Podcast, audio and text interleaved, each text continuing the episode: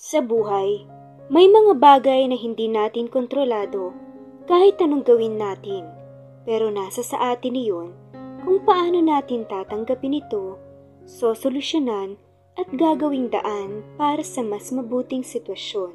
At ito ang Cat's Amazing Stories. Kung bago ka pa lang sa aming channel, maaari ba kami makahingi ng isang like, subscribe, at i-hit mo na rin ang notification bell para lagi kayong updated sa mga bago naming uploads. Tara, samahan niyo kami hanggang sa dulo ng kwentong ito. Kilalanin natin sina Nina at Marlo. Parehas na lumaki sa may kayang angkan ng dalawa.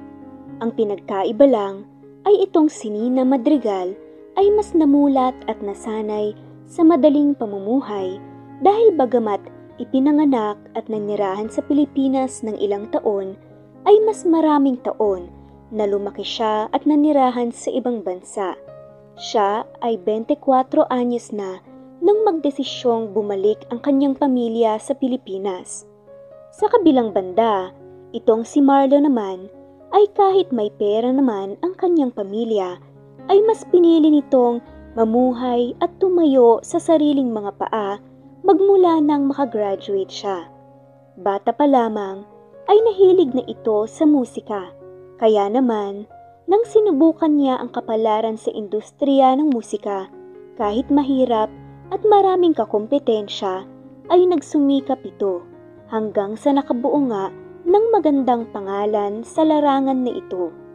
Sa katunayan, ay marami na rin ang nakakakilala sa kanya at marami ang nagkaka-interes sa kanya.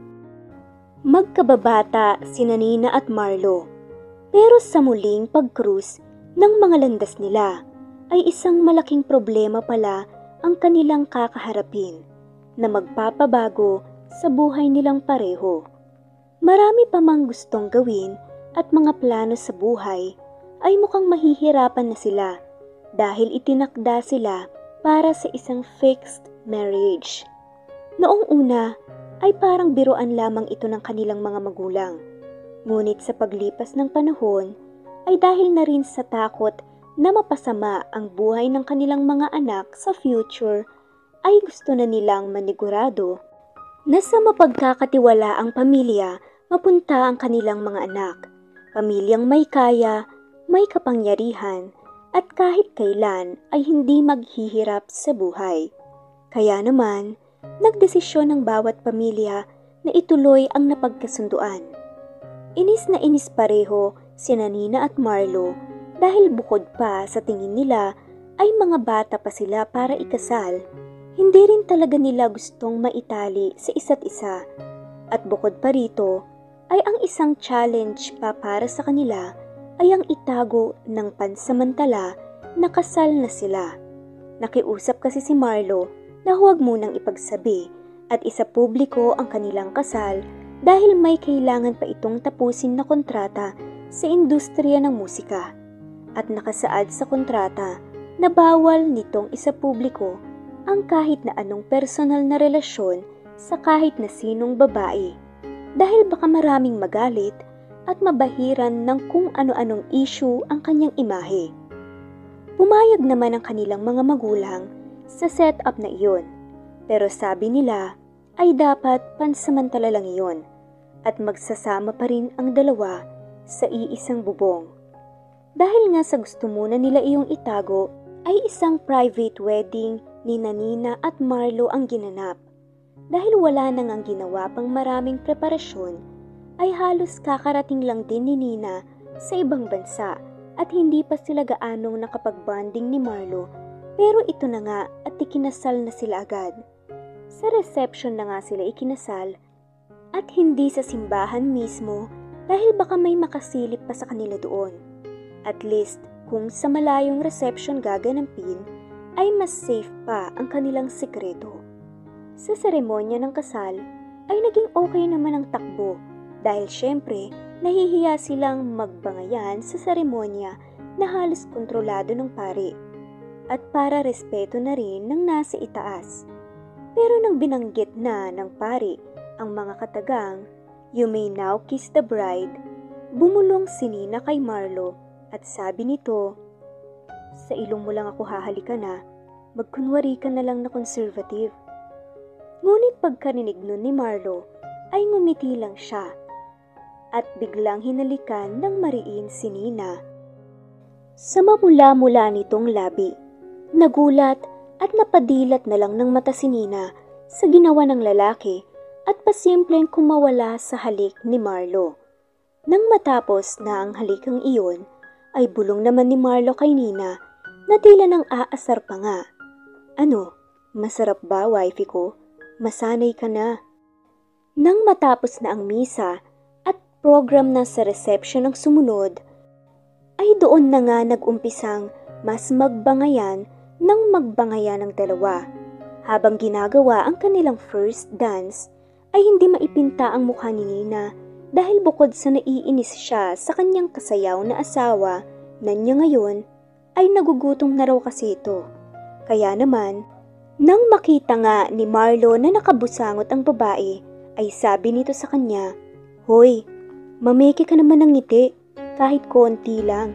Tignan mo oh, pinagtitinginan kanila. Sagot naman ni Nina habang ngumingiti at tila sarkastiko. Ganito ba? O yan, Happy? Hay, nagugutom na talaga kasi ako. Tila naiinis na sagot naman ni Marlo kay Nina. Pwede ba? Magtiis ka na lang. Spoiled brat ka talaga.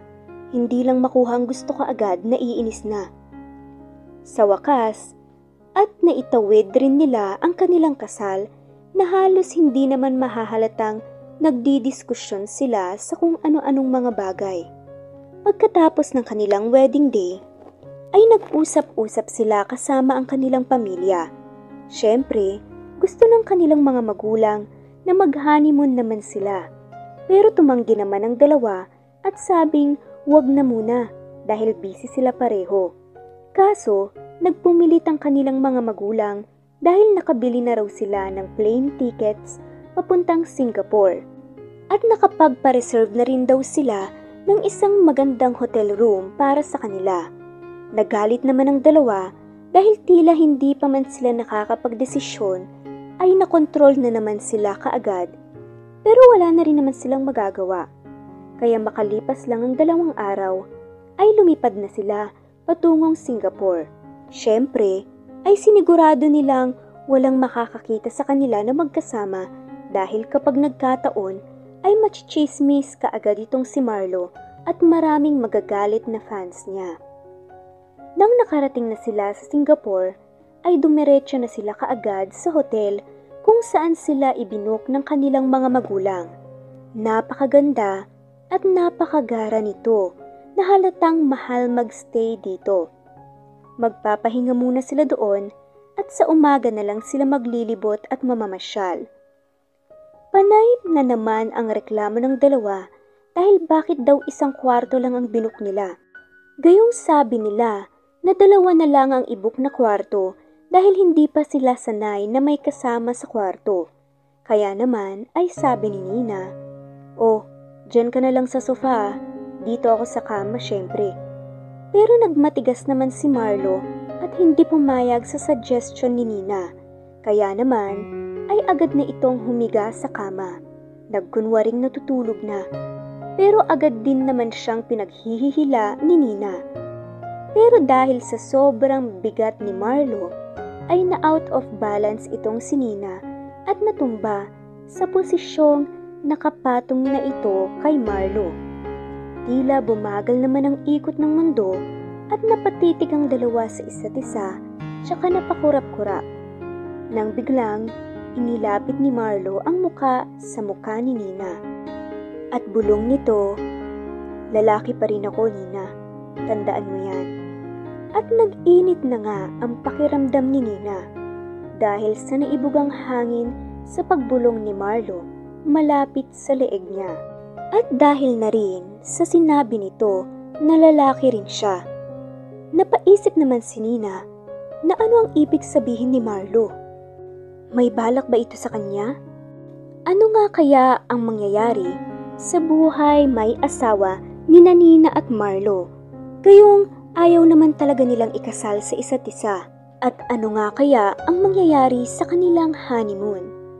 Abangan natin sa susunod na episode.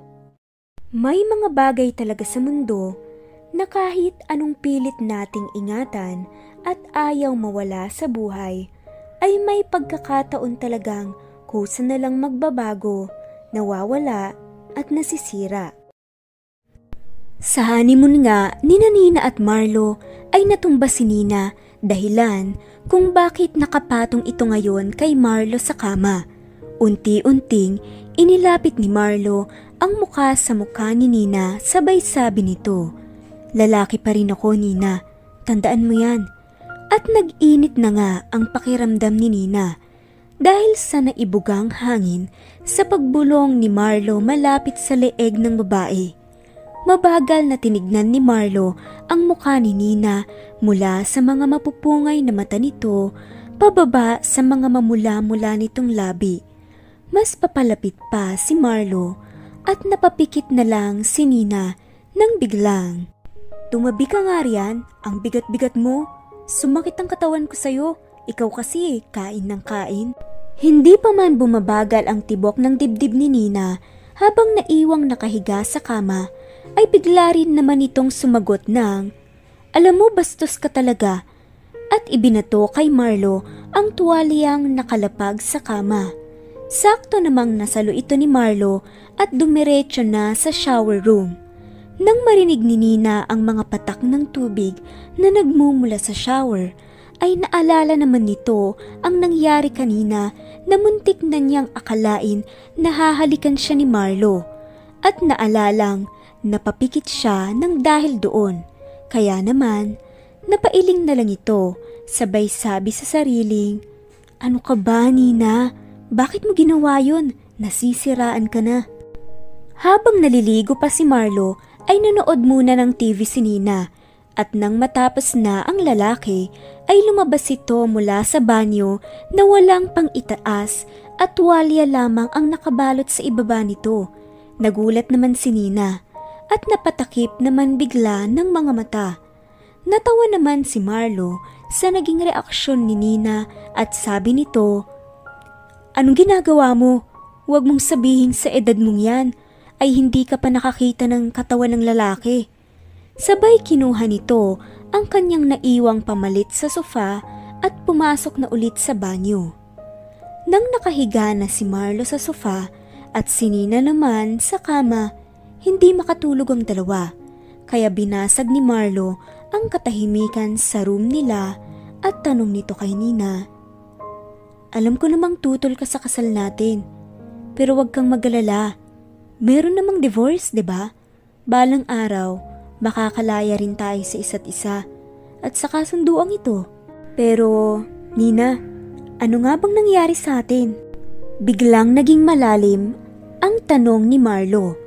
At dahil nga sa tanong na ito, ay muling nag-flashback ang dati nilang samahan noong bata pa lamang sila.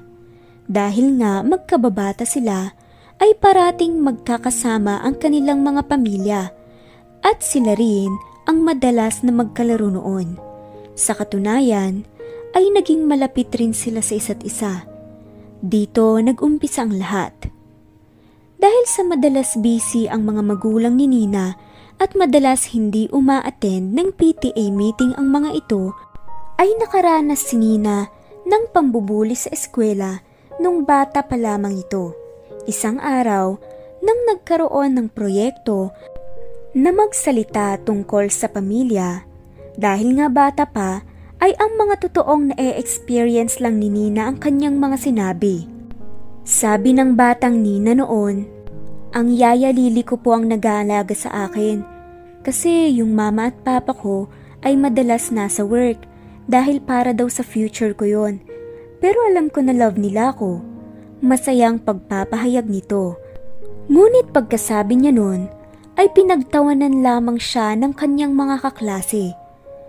Baka hindi ka love ng mami at daddy mo. Sigaw naman ng isang buling kaklase nito. At saka muling nagtawanan ang ilan sa mga bata. Pagkatapos ng klase, ay lumapit kay Nina ang isang lalaking kaklase at ito nga ay si Marlo. Tanong ng batang Marlo kay Nina, Totoo ba na kapag busy ang mommy at daddy para sa future yon at love pa rin nila tayo? Inosenteng tanong ng lalaki. Oo naman, pagmamalaki pa ng batang babae na si Nina. Naniniwala ako sa'yo, ngiti ni Marlo. Ako pala si Marlo. Busy din kasi palagi ang parents ko, pareho pala tayo. Magmula noon, ay naging matalik na magkaibigan ang dalawa at parati nang pinoprotektahan ni Marlo si Nina mula sa mga mapanghusgang tao sa paligid nila. Mas lalo pa nga silang naging malapit dahil malapit ang kanilang mga magulang sa isa't isa. Hanggang sa mabilis na lumipas ang panahon at nakatungtong na nga sila sa high school. Isang araw, habang nag-e-ensayo ang dalawa para sa kanilang JS prom ay bumuhos naman ang ulan. Hindi na nagawa ng dalawa na makatakbo pa pauwi dahil sa lakas ng ulan. Kaya sumilong muna sila sa isang waiting shed. Napansin ni Marlo na basa ang kaibigan. Kaya hinubad niya ang suot na panglamig at ibinigay sa kaibigan. Lumapit pa sa kanya ang babae at saka ipinatong sa lalaki ang kalahating bahagi ng panglamig para hindi ka rin mabasa at saka ngumiti si Marlo. Ipinatong naman ni Nina ang kanyang ulo sa balikat ng kaibigan na nagbigay ngiti naman sa mga labi ng lalaki. Doon nila naramdaman ang unang spark sa kanilang mga puso. At dahil bata pa, ay hindi nila maipaliwanag yun. Natapos ang isang taon sa eskwela Ngunit may malungkot na balita naman na hatid si Nina. Kailangan nilang lisanin ang bansa upang tumira sa abroad dahil doon na magtatrabaho ang kanyang mga magulang. Labis na nalungkot ang dalawa pero nangako si Nina at sabi nito, Marlo, hintayin mo ko ha, babalik ako, promise. At sagot naman ni Marlo, Oo naman, hihintayin kita. Kahit matagal pa yan. Basta babalik ka ha, promise? At nagdikit ang hinliliit nilang dalawa bilang simbolo ng kanilang pangako sa isa't isa. Ngunit, ilang taon na ang lumipas. At syempre, sa paglipas ng panahon, ay marami nang nagbago. Ang dating closeness ng dalawa ay unti-unting nawala dahil na rin sa mga iba't ibang dumaan sa kani-kanilang buhay. Kasabay na ang mawalan sila ng oras sa isa't isa, ay nawalan na rin sila ng komunikasyon at tila nakalimutan na ang mga dating pinagsamahan at dating pangako na hindi sila mag-iiwanan. Siyempre, ay nagkaroon na rin sila ng kanya-kanyang grupo ng mga kaibigan – unti-unti rin nagbago ang dalawa. Hanggang sa nangyari na nga ang kasalukuyan. Ang hindi nila inaasahang pagpapakasal nila sa isa't isa ngayong hindi na sila magkaibigan at hindi nagaanong nagkakaintindihan. End of flashback. Napabuntong hininga na lang si Nina sa naisip pero maikling sagot lang niya sa katanungan ni Marlo kung ano nga bang nangyari sa kanila. Ganun talaga ang buhay eh. Nagbabago ang mga tao kasi nagbabago ang panahon. Pagbabago lang ang permanente dito sa mundo. Kaya huwag ka nang magdrama dyan. Buong akala ni Marlo ay kahit papaano makakarinig siya ng eksplanasyon o paliwanag mula kay Nina. Pero nagkamali siya. Mukha ngang wala nang pakialam si Nina sa naging pagkakaibigan nila at nagbago na nga siya ng tuluyan. Kaya nag-iba ang mukha ni Marlo at parang hindi ito maipinta. Sabi na lamang ni Marlo sa kanyang isip na buti na lamang at sikat na siya ngayon. At marami nang nagkakandara pa para maging kaibigan siya. Hindi na siya magpapakahirap pa na ibalik ang dating closeness ng kanyang fake wife na si Nina. Pero tila may kaunting kurot na naramdaman sa kanyang puso habang iniisip niya ito. Tuluyan pa nga kayang maibalik ang dating samahan ng mag-asawang sina Nina at Marlo? ating abangan sa susunod na episode. Sa mundong walang permanente kundi pagbabago, ang matitira lang at madadala mo sa hukay ay ang mga magagandang alaala na pinagsamahan nyo. May mga bagay o pangyayari talaga sa buhay na mas pinipili na lang na itago ng isang tao kaysa ibahagi sa iba dahil sa mundo hindi maiiwasang may manghusga, tama o mali man ang ginagawa, maganda o masama man ang intensyon. Habang nagsha-shopping naman si Nina kasama ang kanyang kaibigan na si Rona sa isang mall. Bes, what's wrong? Nakabusangot ka na naman dyan. Siguro si Marlo na naman yan no, ang asawa mo. Nagkasagutan na naman ba kayo? Alam ng best friend ni Nina ang weird nilang setup ng kanyang dating malapit na kababata na asawa na niya ngayon na si Marlo. Mabuti na rin iyon dahil ito ang takbuhan niya kapag nagkakatampuhan sila ni Marlo. Sagot naman ni Nina sa kanyang best friend. You're right. Alam mo, hindi ko maintindihan eh. Ganun ba talaga ang mga lalaki? Kapag nag-asawa, kailangan silang pagsilbahan ng mga wife nila? Tila nang aasar naman na sagot sa kanya ng kanyang kaibigan. Asus, gusto mo naman siyang pinagsisilbihan eh. Aminin mo na girl, na nag-uumpisa ka na ring magkagusto sa kanya. Pero napatingin naman si Nina kay Rona at inirapan ito Saka tumuloy na sa paglalakad. Pero napatigil siya sa paglalakad nang marinig ang isang pamilyar na boses na kumakanta ng acoustic songs. Boses iyon ng kanyang asawa na si Marlo. Kaya naman ay hinanap nila kung saan nagmumula ang boses ni Marlo dahil siguro ay inimbitahan siya na mag-perform sa mall na iyon. At nang matunton nila, ay nakita nga nila si Marlo na nakaupo sa stage at tumutugtog ng gitara. Hinintay nila Nina at Rona na matapos ang part ni Marlo at inabangan ito malapit sa tent niya kung saan siya inaayusan. Pagkatapos ng part niya, ay bumaba na si Marlo sa stage at agad naman siyang tinawag ni Nina. Pero nang mapatingin si Marlo sa kinaroroonan ng dalawa, ay napakunot too ito Pasimpleng lumapit at kinausap si Nina na halos pabulong na. Baka kasi marinig ng ibang tao. Diba sabi ko sa'yo, huwag mo akong lalapitan at kakausapin in public? At narealize nga ni Nina na oo nga pala at sensitibo ang fans ni Marlo kapag nakikita siyang may kasamang babae. Kakausapin niya sana si Marlo para sasabay sila sa kanya pauwi ng kanilang subdivision. Pero hindi nga pala pwede. Napayuko na lang si Nina at saka napakagat ng labi sa kanyang napagtanto. Hindi kasi siya sanay nang nagtatago o may itinatago sa iba. Nang biglang may isang pasaway na tagahanga ni Marlo na tila na-excite at pilit na nilapitan ang lalaki. Kaya naman, para makaiwas sa chismis, Miss, Salamat sa pag-amin mo ng paghanga. Pero hindi kasi ako lumalabas kapag isang tagahanga lang ang kasama eh. Um, ganto na lang. Kung gusto mo, sama ka na lang sa isang grupo.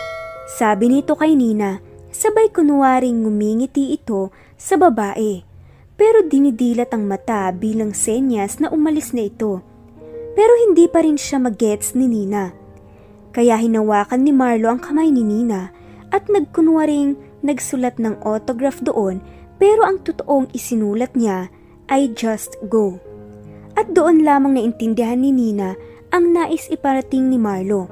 Kaya naman ay tumalikod na lang ito. Hinila ang kaibigan na si Rona sabay sabing, tara na nga. Nang medyo nakalayo na, ay sabi nito sa kanyang kaibigan na si Rona, ang kapal ng mukha, pinagmukha pang naghahabol ako sa kanya. Sa dinami-rami ng pwedeng excuses, mamaya lang yun sa akin. Kinagabihan naman ay nakauwi na pareho si Nina at Marlo sa bahay ng lalaki na tinitarahan na nila bilang mag-asawa ngayon. Habang kumakain ng dalawa ng dinner, Biglang sabi ni Marlo, Para kang bata kong kumain, yung bibig mo may dumi. Pinunasan naman kaagad ni Nina ang bibig niya, pero kabilang banda ang kanyang napunasan ng tissue, kaya naman ay mabilis na kumuha si Marlo ng tissue tsaka siya na ang nagpunas nun sa bibig ni Nina. Napamulat naman ng mata si Nina sa ginawa ni Marlo nang biglang tumunog ang doorbell. Dahil high-tech nga, ang halos lahat ng mga kagamitan sa bahay ni Marlo ay makikita nito kung sino ang kanyang bisita at iyon nga si Myrtle, ang isa sa kanyang mga katrabaho sa music industry. Agad siyang nagpunta muna kay Nina, hinila ito at sabi niya, Magtago ka muna sa kwarto, may bisita ako eh. Dali-dali namang sumunod si Nina at umakyat na sa kwarto nila nang buksan ni Marlo ang pinto, ay bungad naman ng babaeng nagngangalang Myrtle nga. Hi Marlo, I missed you. Sabay haplos nito sa balikat ng lalaki. Nasaksihan pala iyon ni Nina dahil hindi pa siya nakakapasok sa kanilang kwarto. Nagulat siya sa nakita at naisip na may itinatago rin palang kalandian itong si Marlo. Nang biglang Hilain ni Myrtle si Marlo paakyat at tila pupunta sila sa kwarto. Naisip naman ni Nina na magtago pero dahil natataranta ay hindi malaman kung saan dapat magtago. Kaya naman ay nagpunta na lang siya sa banyo ng kwarto kung saan din papasok sina Myrtle at Marlo. Ano nga kaya ang masasaksihan ni Nina na gagawin ni Marlo at Myrtle sa kwarto? At paano nito maaapektuhan ang samahan nilang dalawa. Abangan natin sa susunod na episode. Sabi nga nila, walang lihim na hindi nabubunyag. Lahat ng lihim o sikreto ay malalaman din sa takdang panahon, na anumang lihim ay matutuklasan din at hindi ito mananatiling sikreto habang buhay. Nang makita nga ni Nina na paakyat na ang kanyang asawa na si Marlo at ang bisita nito na si Myrtle sa kwarto nila, ay agad itong tumakbo papasok ng banyo para magtago dahil natataranta na rin ito. Ngunit maling desisyon ata ang kanyang ginawa dahil pagpasok nga ni na Marlo at Myrtle sa kwarto ay tila naglalampungan ng dalawa hindi man marinig ni Nina ang pinag-uusapan ng dalawa, pero habang sumisilip ito mula sa pintuan ng banyo, ay nakikita niyang parang sobra kung pumulupot si Myrtle kay Marlo. Sa kabilang banda, ay habang hinahaplos-haplos naman ni Myrtle ang mga braso ni Marlo, ay bumubulong ito sa babae ng, Myrtle, what are you doing? Tila naiinis na tanong ni Marlo kay Myrtle. Pero sa mahinang boses lang dahil ayaw naman niyang mapahiya ang babae. Alam kasi nitong nagtatago sa banyo si Nina. Maarting sagot naman ni Myrtle kay Marlo. Di ba sinabi ko na sa'yo kanina sa baba? Namimiss na kita. Parang ang busy mo naman lately. Hindi ka na nakakapunta sa mga dinner invites ko sa'yo. Sabi lang ni Marlo na Busy kasi talaga siya at magsasabi pa nga sana ng kahit na anong palusot si Marlo pero nabigla siya sa sumunod na ginawa ni Myrtle dahil bigla nitong hinatak ang lalaki at saka hinalikan sa labi nito. Saglit lang naman iyon pero mariin. Naitulak naman ng bahagya ni Marlo si Myrtle dahil sa ginawa nito. At nang maramdaman niyon ni Myrtle ay sabi nito na tila na irita kay Marlo What? As if namang hindi mo gusto. Nahalala mo pa ba ang nangyari sa atin sa after party noong awards night? Si Myrtle ay medyo matagal ng katrabaho ni Marlo dahil magaling din kumanta ito at maganda dahil madalas silang kunin mag-perform sa iba't ibang lugar. Ay naging magkaibigan din naman sila pero may na-develop palang pagtingin itong si Myrtle kay Marlo kahit hanggang kaibigan lang naman ang tingin sa kanya ni Marlo. Pero matagal na ring ipinipilit ni Myrtle ang sarili niya sa lalaki at hindi pa rin tumitigil. May respeto lang talaga si Marlo sa babae bilang katrabaho at kaibigan, kaya niya ito hinahayaan minsan. Hindi nga nito alam kung ano ang sinasabi ni Myrtle na nangyari sa kanila. Gayong wala namang maalala si Marlo na kung anong naganap. Pero hinayaan lang niya ito kasi naisip nito na baka gimmick lang iyon. Nakita ni Nina ang lahat ng nangyari na paghalik ni Myrtle kay Marlo. At pati na rin ang sinabi ng babae na nangyari sa kanila ni Marlo. Pero hindi nito narinig ang pagtaboy ni Marlo sa babae. Kaya naman, iba ang naging dating nito kay Nina. Naisip niya, nangyari? May nangyari daw sa kanila? Talaga nga naman oo. Nagbago na nga ang lalaking to. Matinik na rin pala siya ngayon sa babae, hindi gaya ng nakilala ko siya dati na mailap sa mga babae. Ako nga lang ang kinakausap niyan dati eh. Napabuntong hininga ito at tila may naramdamang kakaiba. Marami pang ang naiisip si Nina nang biglang. Um, Marlo, may I use your bathroom? Sobrang iihi na kasi ako eh. Sabi ni Myrtle kay Marlo. Kinabahan si Nina nang marinig yun at aligaga ng lumingon-lingon sa paligid ng banyo kung saan pa pwedeng magtago roon para hindi siya makita ni Myrtle. Pero wala siyang maisip na paraan. Naririnig na niyang naglalakad na at mas papalapit si Myrtle at bubuksan na ang pinto. Pero andoon pa rin si Nina at kitang-kita kung sakaling makapasok ang babae. Napapikit na lang ito nang biglang tumahimik at hindi natuloy ang pagpasok ni Myrtle sa banyo. Muling sumilip si Nina sa labas at nakita na niyang magkayakap sina Marlo at Myrtle. At parang feel na feel pa nga ni Myrtle ang pagkakayakap sa kanya ni Marlo. At nang makawala na ang dalawa sa pagkakayakap, ay hinila na ng lalaki ang babae pababa at idinala sa kusina. Pero narinig naman ni Nina na parang nagre-reklamo itong si Myrtle dahil naiihi na raw ito. Pero pilit na winaglit ito ni Marlo at sinabing kumain na lang muna sila dahil nagugutom na ito. Wala nang nagawa pa si Myrtle. At nang makababa na ang dalawa, ay lumipat na lang muna si Nina sa stock room. Nang nasa dining table na sina Marlo at Myrtle, ay nagtaka ang babae. Dahil may mga pagkain at dalawang platong nakalapag doon. Hindi naman masabing para sa kanya ang isang plato dahil may laman pa ito at parang gamit o pinagkainan na. Kaya naman ay tanong nito kay Marlo, Kumakain ka pala kanina nung dumating ako? At mukhang may kasama ka pa ah. Naisip naman ni Marlo ano ba yan, Marlo? Wrong move ka. Pero nakaisip naman kaagad ito nang ipapalusot at sabi niya kay Myrtle, Ah, oo, kanina pa yan. Actually, kaaalis lang ni Lino kanina bago ka dumating. Si Lino ang personal assistant ni Marlo. Nag-okay lang naman si Myrtle at kumain na silang dalawa. Medyo matagal din natapos ang dinner nila dahil nagpapaka-trying hard na naman itong si Myrtle para magpapansin kay Marlo.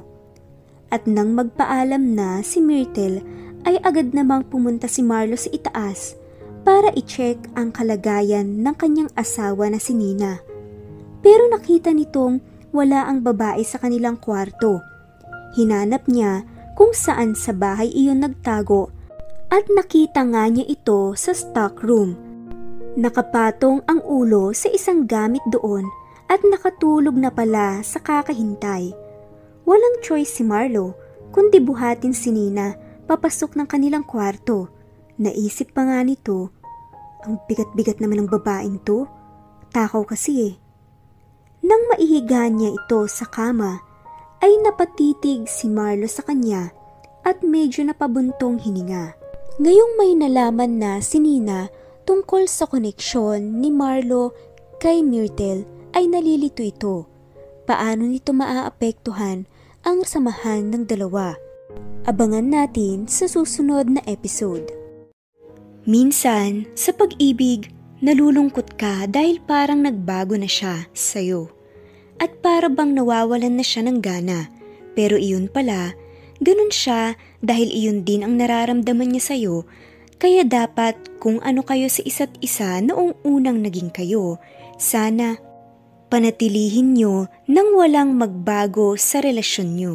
At kung bago ka pa lang sa aming channel, maaari ba kaming makahingi ng isang like, subscribe, at ihit mo na rin ang notification bell para lagi kayong updated sa aming videos. Ituloy natin ang kwento. Nang makauwi na nga si Myrtle, ang babaeng katrabaho ni Marlo at nagkakagusto rin sa kanya, ay agad na umakyat si Marlo para i-check ang kalagayan ni Nina. Nakita nga niya itong nakatulog sa stockroom ng kanilang bahay. Binuhat niya ito at inihiga sa kanilang kwarto. Habang pinagmamasdan ni Marlo si Nina, ay sa isip-isip ng lalaki. Sana hindi mo nakita at narinig ang mga nangyari at nasabi kanina. Nang biglang nagising si Nina, hindi pa man ito naaalimpungatan, ay tanong nito kay Marlo habang humihikab pa. Oh, anong nangyari? Nasa stockroom lang ako kanina. Sagot naman ni Marlo. Ah, nakatulog ka kasi sa stockroom kaya dinala na kita rito sa kwarto. At natanong na ni Nina ang tungkol sa kanila ni Myrtle na kung ano raw ba ang meron sa kanilang dalawa. Nakita daw nito ang halikan at yakapan nila. At narinig din daw nito ang sinabi ni Myrtle tungkol sa nangyari sa kanila. Dagdag pa nga ni Nina. Ano ba yung nangyari? Alam ko namang halos kasunduan lang lahat ng ito. Ang kasal natin. At ang pagtira natin sa iisang bubong. Pati na rin ang pagtatago natin bilang mag-asawa. Pero ikinasal pa rin tayo legally. At hindi man natin talaga mahal ang isa't isa, ay nagsumpaan pa rin tayo. Sana naman, hintayin mo man lang ang divorce kahit kating-kati ka ng lumandi. Sabi pa nga nito na nagbago na nga raw talaga si Marlo noong magkababata daw ang dalawa ay mailap raw ito sa mga babae at siya lang ang kinakausap niyang babae. Ano raw bang nangyari kay Marlo? Pagkatapos nun ay sumagot naman si Marlo ng, Sorry, alam kong mali yung inasta namin kanina ni Myrtle. Wala lang naman yun eh. Huwag ka sanang mag-isip ng kung ano-ano. Sinabi pa ni Marlo na, ano raw ba ang alam ni Nina sa pagbabagong sinasabi niya? E ito naman daw ang talagang nagbago magmula nang magpunta ito sa abroad. Dahil nga iba ang kultura doon sa ibang bansa, ay nag-iba ang pakikitungo ni Nina kay Marlo. Kaya unti-unti ay nawalan sila ng communication. Hindi daw nahalata ng babae na may nagbabago sa kanila dahil masyado siyang nag-e-enjoy sa mga bago niyang nakilala sa abroad. Pero inintindi raw niya iyon dahil baka nag-a-adjust pa lang ang babae. Hanggang sa hindi na nga napanatili ni na Marlo at Nina ang kanilang pagkakaibigan. Magmula ng komprontasyon na iyon, ay tila mas nanlamig pa nga ang pakikitungo ni Nina kay Marlo. Akala rin kasi nito na may kakaibang nangyayari kina Marlo at sa katrabaho nitong si Myrtle. Kapag breakfast na, ay hindi sumasabay si Nina kay Marlo. At kapag dinner naman, ay nalilate sa pag-uwi si Nina para hindi sila magpang-abot ng lalaki.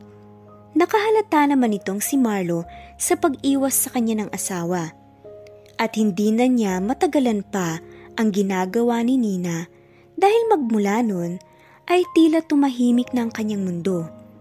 Kung dati ay naiinis siya dahil panay reklamo at pang-aasar ang ginagawa nitong sinina sa kanya, ngayon naman ay namimiss niya ang kahit ganoon na samahan nila. Hindi pa man sila nagiging close ulit, ay nag-away at nagkatampuhan na sila kaagad dahil na rin sa inaakala ni Nina na ugnayan ni Marlo at Myrtle. Kaya naman ay nag-isip itong si Marlo kung papaano susuyuin ulit ang asawa. Muli nitong inalala ang mga ayaw at gusto ni Nina noong magkaibigan pa sila. Baka kahit papaano ay mapaamo niya pa rin si Nina gamit iyon. Naalala niya na mahilig nga pala si Nina sa ice cream at gustong gusto rin nitong magpunta sa amusement park noon. Kaya naman, nang weekend na at walang kanya-kanyang appointment ng dalawa ay sabi ni Marlo kay Nina na nagpapanggap pang ang tulog. Kinalabit niya ito sabay sabing, Magbihis ka, may kailangan tayong puntahan sabi nila mama. Nang marinig iyon ni Nina, ay agad naman siyang sumunod dahil akala niya ay makakasama niya ang kanilang mga magulang. Habang nasa sasakyan, ay wala pa ring imikitong si Nina. At nang tinitignan naman niya kung saan patungo ang sasakyan, ay nagtataka ito kung bakit nasa Laguna na sila. Iyon pala ay papunta na sila sa Enchanted Kingdom. At nang makarating na doon, ay tanong ni Nina na nagtataka, Anong ginagawa natin dito? Sagot naman ni Marlo, Di ba mahilig ka sa amusement parks? Natawa naman si Nina, sabay sabing, Hindi na ako bata Marlo, pero tutal, andito na rin naman tayo. Enjoyin na lang natin. At hinila niya ito papasok. Sumakay sa kung ano-anong extreme rides ang dalawa. Nag-enjoy naman sila. Pagkatapos nun, ay binilhan ni Marlo si Nina ng ice cream, ang paborito nitong Rocky Road flavor. Pagkaabot nun kay Nina, ay napangiti ito at tugon niya, Naalala mo pa rin? Sagot naman ni Marlo, Siyempre, paano ko naman makakalimutan? E ang kulit-kulit mo noon para lang bilhan kita ng ganyan. Nagkwentuhan at nagtawanan pa nga ang dalawa. Sa nangyaring labasan ng saloobin at tampuhan nga sa pagitan nila Nina at Marlo, ay hindi nila nahahalatang mas nagiging sweet na sila sa isa't isa at bumabalik na ang dati nilang closeness. Magpatuloy nga kaya ang ganitong samahan ng dalawa? At mauwi na nga kaya sa totohanan ang kanilang pag-iibigan? Paano kaya kung bumalik na naman si Myrtle at magpapansin na naman kay Marlo. Abangan natin sa susunod na episode. Habang nasa bahay at nagje-general cleaning ang dalawa, katatapos mag-garden nun ni Marlo at saktong pagpasok niya sa pinto ay nakita niyang nakatayo sa isang foldable ladder si Nina at naglilinis ng chandelier. Kaya nag-alala naman si Marlo dahil baka raw madisgrasya doon si Nina. Pero bukod pa doon, ay napalunok na lang si Marlo dahil habang nakataas nga ang kamay at inaabot at nagpupunas ng chandelier si Nina, ay mas kitang kita ang hugis ng magandang katawan at kakinisan ng babae. Pero winaglit na lang ni Marlo ang atraksyon na kanyang naramdaman para sa kanyang may bahay at mas nanaig ang pag-aalala sa ginagawa nito kaya sabi niya, Huy, anong ginagawa mo dyan? Bumaba ka na dyan kasi baka mahulog ka pa. Napalingon naman si Nina at ngumiti at nakitang iniabot ni Marlo sa kanya ang kamay para matulungan itong bumaba. Inabot naman ni Nina ang kamay sa lalaki at naramdaman ang init ng balat nito. Sakto pang napaka-sexy ng damit ni Nina. Napakurap na lang itong si Marlo. Nang biglang nagkamali si Nina sa isang hakbang nito sa hagdan at kamuntik ng mahulog. Mabuti na lamang at andoon nga si Marlo kaya nasalo siya nito. Ang kaso ay sabay tuloy silang natumba sa sahig na parang nakayakap sa isa't isa. Umiwas naman ng tingin si Nina kay Marlo at patayo na sana nang biglang muling matapakan ang basahan at bumalik sa bisig ng katawan ni Marlo. Pero sa pagkakataong ito ay hindi sinasadyang naglapat na ang kanilang mga labi. Matagal at mariin. Hindi makagalaw ang dalawa sa sobrang gulat. Nang biglang may cellphone na nagring. Kaya naman ay dali-dali na talagang tumayo si Nina. Hinanap kung ano ba ang tumutunog at telepono pala iyon ni Marlo. Kinuha niya ito at naiilang na iniabot sa lalaki. Nakita ni Nina ang reaksyon ni Marlo nang makita kung sino ang tumatawag. Napakunot noo ang lalaki, sabay accept ng call. O Myrtle, napatawag ka. Sabay lumabas muna ito sa garden habang kausap si Myrtle. Pagkatapos ng kanilang pag-uusap, ay bumalik na rin naman agad sa loob si Marlo at sabi nito kay Nina na tila nag-iingat na sa mararamdaman ng kanyang asawa. Pasensya na, nagka-problema lang daw sa schedule ng pagpo-perform namin. Ah, ganun ba? Sige, maglinis na tayo ulit. Sagot naman ni Nina. Hindi pa rin makatingin ng diretsyo ito kay Marlo dahil sa hiyang nararamdaman. Sa isip-isip naman ng babae, performance? Madalas pa talaga silang magkasama? Hay, hindi naman mawari ni Nina kung bakit ganoon ang naging reaksyon at naramdaman niya. Pagkatapos ng araw ng general cleaning nila, ay nang sumunod na araw Niyaya ni Marlo si Nina na lumabas sa isang lugar na tahimik at tiyak ang lalaki na walang manggugulo sa kanila na tagahanga niya. Kinaumagahan ay lumabas na sila, nakasombrero at nakasunglasses pa itong si Marlo para hindi siya mahalata at walang makakilala sa kanya. Nang makarating na sila, ay ang saya-saya ni Nina dahil nagpunta sila sa Monasterio de Tarlac kung saan ay may malaking estatwa ng may kapal at may tahimik na simbahan kung saan pwede rin silang magdasal. Salamat ha, dinala mo ako rito. Sagot naman ni Marlo, wala yon. Naalala mo ba, noong mga bata pa tayo, sobrang saya natin kapag sabay tayong nagpupunta sa simbahan para magtirik ng kandila tapos magwi-wish pa tayo. Parang nag-slow motion ang paligid ni Nina dahil sa mga ginagawa at mga sinasabi sa kanya ni Marlo. Kahit dati ay parang naiwan niya ito sa ere. Pero parang tinreasure pa rin ng lalaki ang kanilang mga alaala. Ang dami niyang naaalalang alam niyang magpapasaya sa dalaga. Sabay na ngang nagdasal ang dalawa. Pagkatapos ay naglibot-libot muna sila sa labas. Habang tinitignan ang view, ay sa isip-isip ni Nina na gustong gusto na niyang yakapin si Marlo. Gagawin na sana niya iyon nang biglang, Marlo, is that you? Biglang andoon rin pala si Myrtle. Napaisip naman si Nina ng, ano na naman bang ginagawa ng malanding babaeng yan dito? Naku naman. Nagtaka naman si Marlo kung bakit andoon si Myrtle pero wala na siyang nagawa pa. Nagtaka rin si Myrtle at napataas ang kilay at tanong nito, Sino siya? Magsasalita na sana si Marlo pero naunahan siya ni Nina. Ah, Nina nga pala, personal assistant ni Marlo.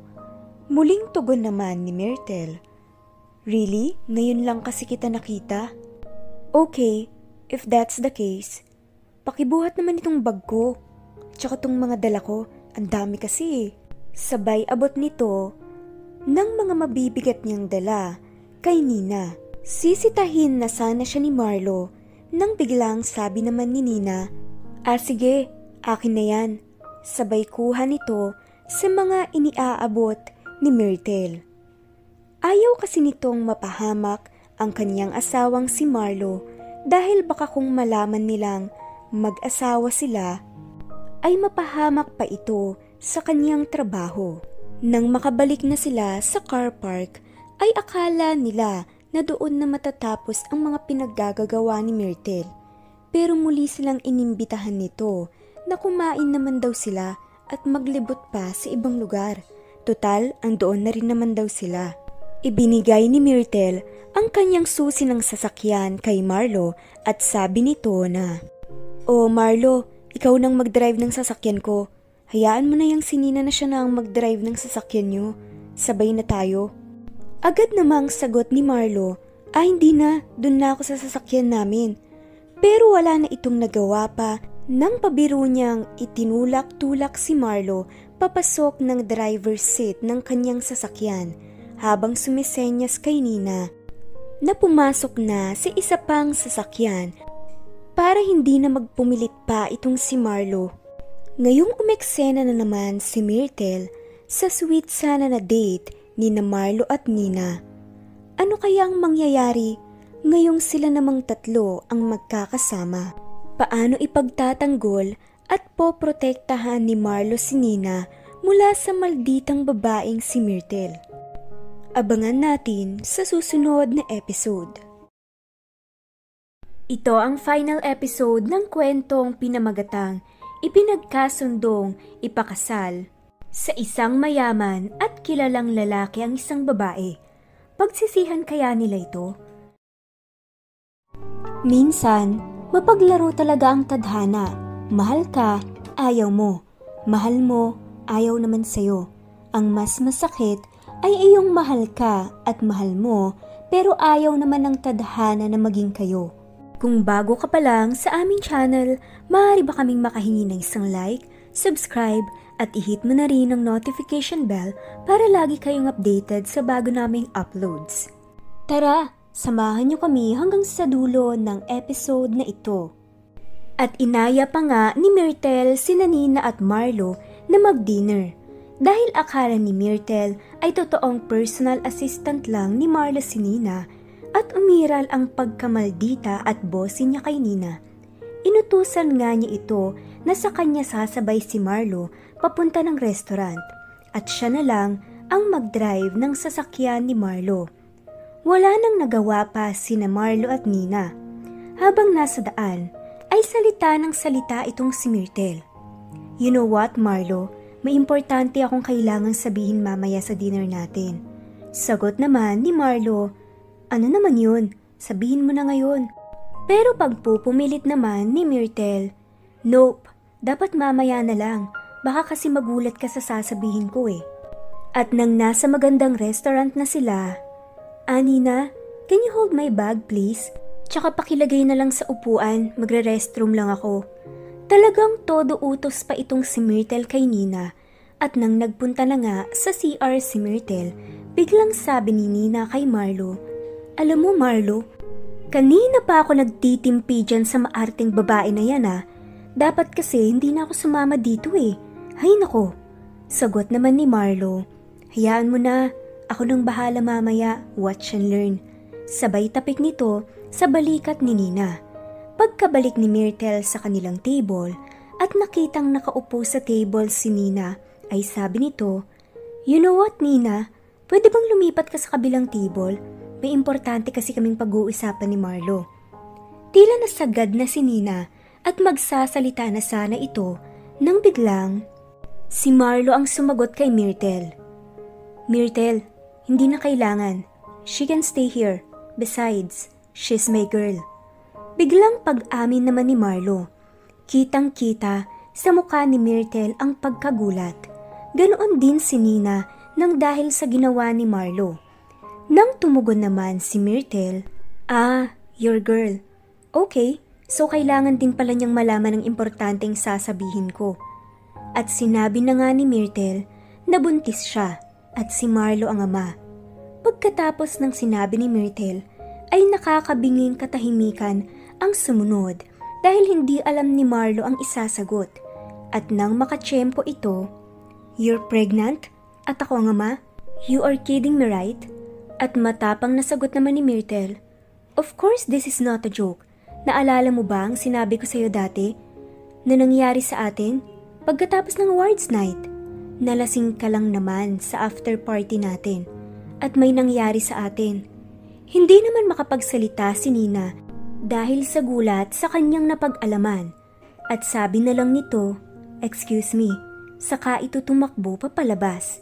Hinabol siya ni Marlo pero huli na ang lahat dahil nakasakay na ang babae sa taxi. Bumalik naman si Marlo para tapusin ang pag-uusap nila ni Myrtle. Hindi mo pwedeng gawin to, Myrtle. Kasasabi ko nga kanina, 'di ba, na Nina is my girl. At sa'yo ko lang aaminin. Hindi lang siya basta-bastang girlfriend asawa ko na siya. Sa pagkakataong ito ay si Myrtle naman ang nagulat sa kanyang nalaman. Pero matapang pa rin na sabi ni Myrtle, Well, mamili ka ang bata sa sinapupunan ko o ang babae mo. Pwede naman kayong maghiwalay, di ba? Sagot naman ni Marlo sa kanya, nababaliw ka na.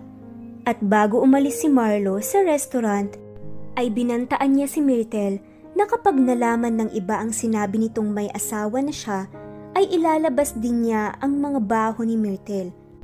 Ito lang din kasi ang paraan para maprotektahan niya si Nina. Nang makauwi na si Marlo sa bahay nila Nina, ay dumiretso siya sa kwarto nila at naabutan niya doon si Nina na nag-iimpake.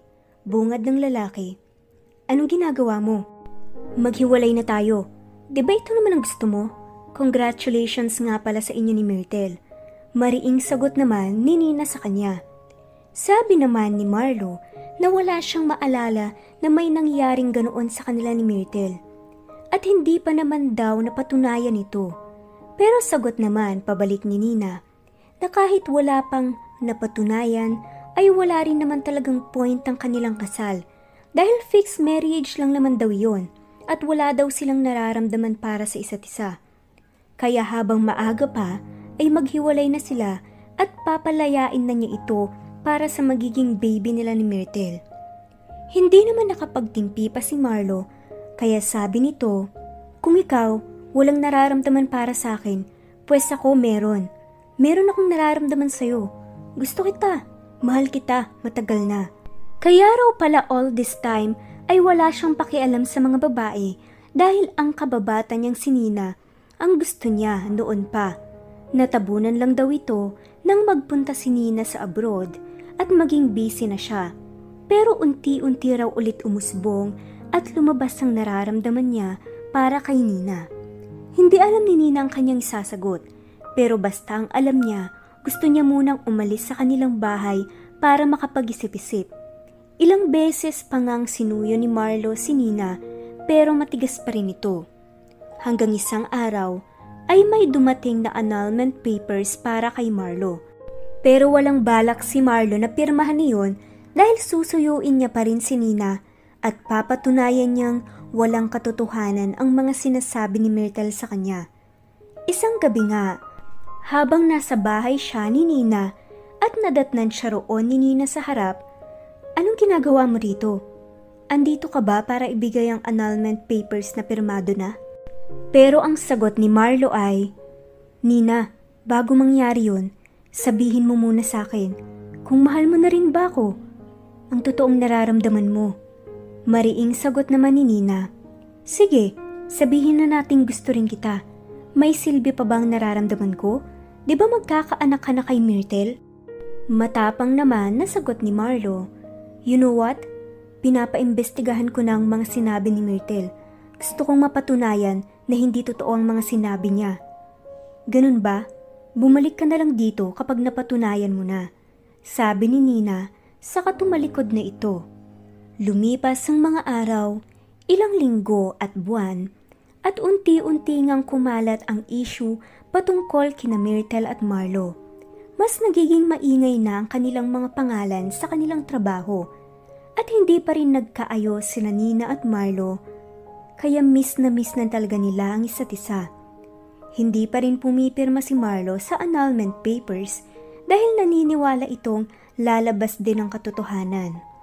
Unti-unti na ring nawawalan ng pag-asa si Marlo hanggang sa isang araw ay may umamin na siya talaga ang nakabuntis kay Myrtle at ginagamit lang ni Myrtle ang pagbubuntis na ito para makuha ang gusto niya, si Marlo. Nang maliwanagan na sa lahat, ay agad pinuntahan ni Marlo si Nina. Muli itong nagpaliwanag at umamin sa babae. At muli nitong sinabi kay Nina, Mahal kita. At sa pagkakataong ito ay sumagot naman si Nina, Mahal din kita. Naging mala roller coaster man ang love story ni Nina at Marlo. At least ngayon ay gumawa na mismo ang tadhana ng paraan para malaman nila ang tunay na nararamdaman nila para sa isa't isa na ang dating fixed marriage ay mauuwi rin pala sa totohanan. At dito na nga nagtatapos ang kwentong pag-ibig nila Nina at Marlo. Sa dami talaga ng tao sa mundo, hindi na mahirap maghanap ng taong mamahalin. Alam mo kung anong mahirap? Ay yung taong deserving. Maraming salamat po sa lahat ng mga sumubaybay ng kwentong ito at shoutout po sa mga sumusunod. Luisita de la Cruz, Rudy Posadas, Gloria Forster, Rina Borines, Romeo Azores, Lotlot Bayani, Yolanda Pachica, Nicomeda, Alfredo Entera, Lucia Dolores Venegas, and Emeline Bantilio. Shoutout na rin po sa lahat ng mga nanood.